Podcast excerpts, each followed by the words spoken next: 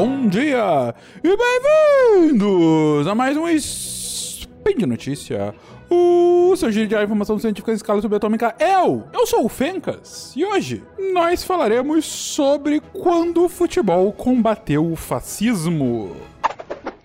Speed Notícias.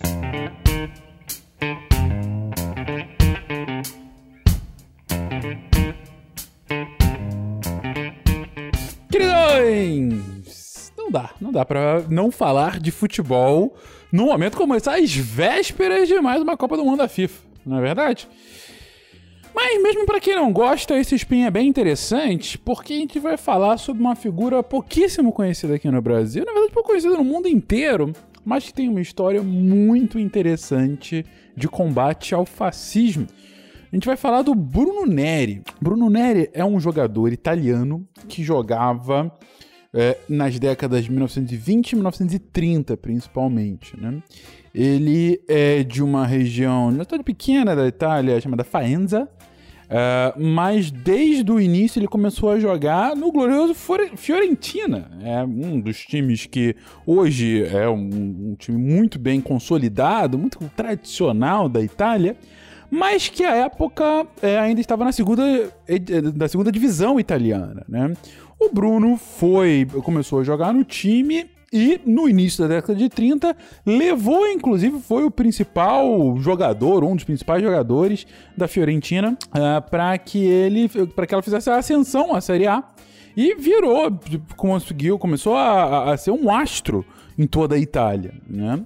Inclusive, logo depois uh, da sua passagem, numa passagem longa pela Fiorentina, ele foi jogando em outros clubes e em 1936, quando ele já defendia o Lucchesi, ele foi, ele chegou inclusive à seleção italiana. Não jogou tanto tempo, jogou uh, uns três ou quatro jogos somente pela seleção italiana, mas enfim, era a seleção que era a atual campeã do mundo de 1934, viria a ser bicampeã mundial em 38 e ele chegou a defender as cores do seu país. É, acabou que ele. É, o ápice da carreira dele foi mais ou menos nessa época, em 36, 37 e tudo mais. E ele foi, ele se aposenta uh, lá para 38, 39, né? Não foi uma carreira muito longa, ele só tinha 30 anos quando se aposenta, porque ele sofria muito com lesões, principalmente, acabou não tendo uh, muito mais tempo para jogar. Mas, apesar de uma carreira, bom, bem vitoriosa à sua época, o que faz o Bruno, uh, o nosso astro aqui desse spin, e ser conhecido por, em várias partes do mundo, é o seu combate ao fascismo. Quando ele ainda estava na Fiorentina, em 1931, a Fiorentina foi inaugurar um novo estádio um estádio uh, bem grande para a época, né? Então foi fazer uma, uma, uma, um amistoso, um amistoso internacional contra um clube da Áustria. E aí, naquele momento em que você, em que os times ficam perfilados, né? Em geral tem uh, hino quando é um internacional, mesmo quando é um clássico nacional, então você tem hinos, e, enfim, aí tem a troca de, de, de bandeiras ou de, de, brasões, né, pelo, pelos capitões, capitões, ótimo, pelos capitães. É, é, então, nesse momento, ah, quando os times estavam assim perfilados, e aí a gente para um pouco nessa história, a gente tem que lembrar o que era a Itália da década de 30. A Itália da década de 30 era a Itália em que o fascismo havia alçado o poder. A gente está falando de um momento histórico em que, logo após o crash de 29, diversos países europeus, na verdade em várias partes do mundo, viram a ascensão de movimentos de ultradireita contestadores de várias coisas, dentre eles do próprio sistema capitalismo, ou contra o comunismo, contra o socialismo, e ressaltando, exacerbando o Uh, o, o, nacionalismo, né? um ultranacionalismo a fim de, de fazer com que esses países uh, conseguissem se reerguer dos seus escombros. Né? Uh, e no caso da Itália, o nome que se dá a esse movimento é o movimento fascista, que é capitaneado por Benito Mussolini, que chega ao poder mais ou menos a essa época. E um, uma das, como eu disse, uma das características mais comuns desse tipo de movimento, e não é diferente no fascismo, é a, o ultranacionalismo, a exaltação do país e quando você tinha então esses momentos mais solenes, em especial também em momentos públicos é, esportivos, era muito comum a saudação ao partido, a saudação ao líder, ao grande líder. E a saudação, no caso do fascismo, era parecida com a saudação do nazismo, que é aquele braço erguido, né? Que ficou imortalizado pelos alemães com, com Hitler, mas Mussolini fazia um gesto muito similar também de mesma saudação. Pois bem, nesse jogo em específico, Uh, todo time, então, faz a saudação ao grande líder. Todo time, menos o Bruno. E isso pode parecer um negócio bobo uh, nos dias de hoje. Tipo assim, ah, o cara não quis fazer o que todo o resto do time fazia. Mas, ah, o que que tem, né? Mas pra época era algo quase que revolucionário. Por mais que o cara já fosse um astro do time de fato, e, e tenha conseguido se salvar uh, por conta disso, de, de qualquer punição, Uh, ou porque acabou não ganhando grandes pro, uh, projeções, essa sua rebeldia, né?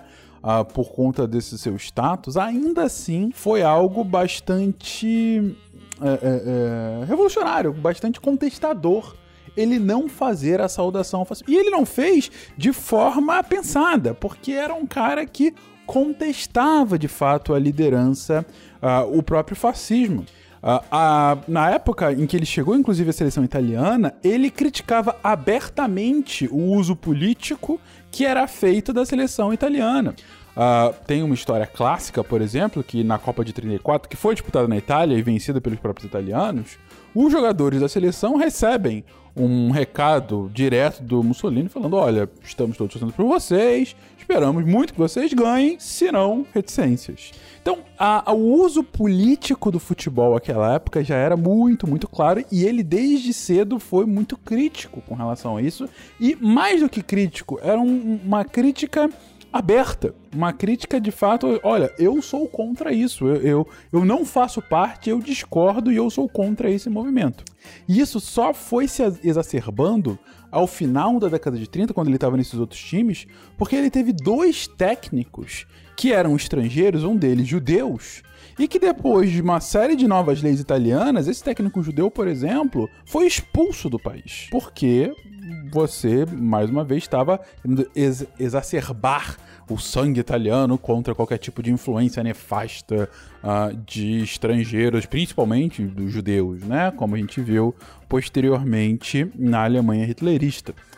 Bem, o Bruno, como eu disse, acaba se aposentando alguns anos depois e começa a guerra.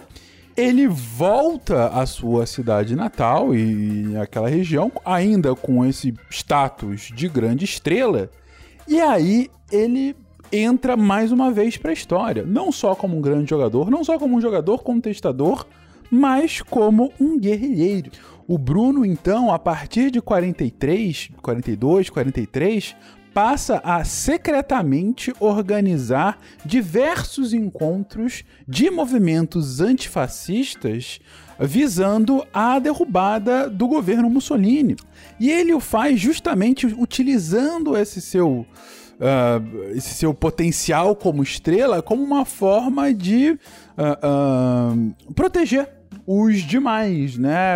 Fazer com que os encontros pudessem acontecer como se fossem encontros normais, quando eram, na verdade, encontros de revolucionários contra o regime.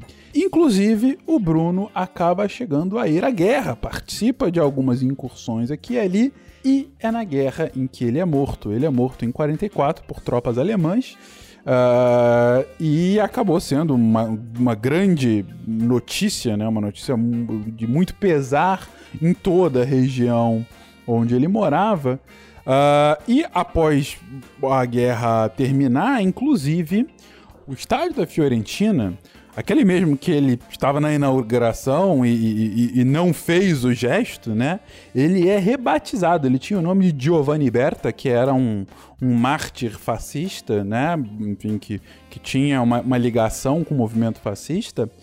É, e ele, a Fiorentina, rebatiza o estádio justamente para tirar esse nome, para tirar esse vínculo com o movimento fascista, e também como uma forma uh, de, de, demonstrar que era a casa do grande uh, uh, Bruno Neri, né? E o próprio estádio do Faenza, depois o clube que o revelou e a cidade de onde ele nasceu passa a se chamar Estádio Bruno Neri, cujo nome permanece até hoje.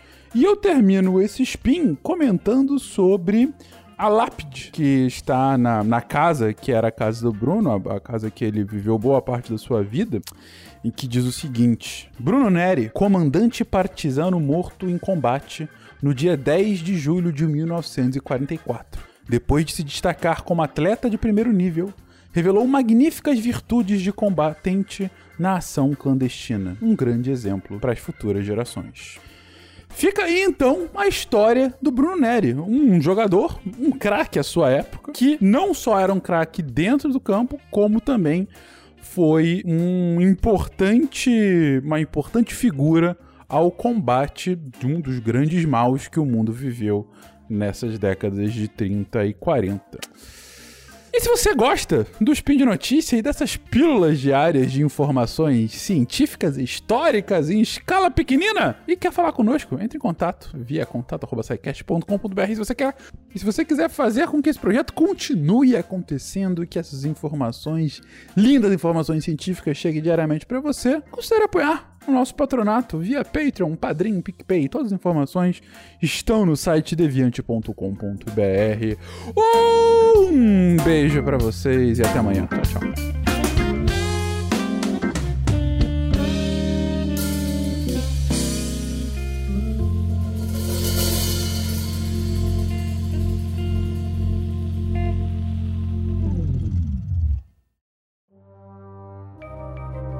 Este programa foi produzido por Mentes Deviantes.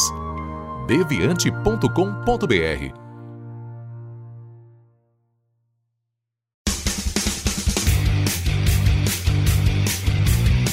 Cortes, edição de podcast.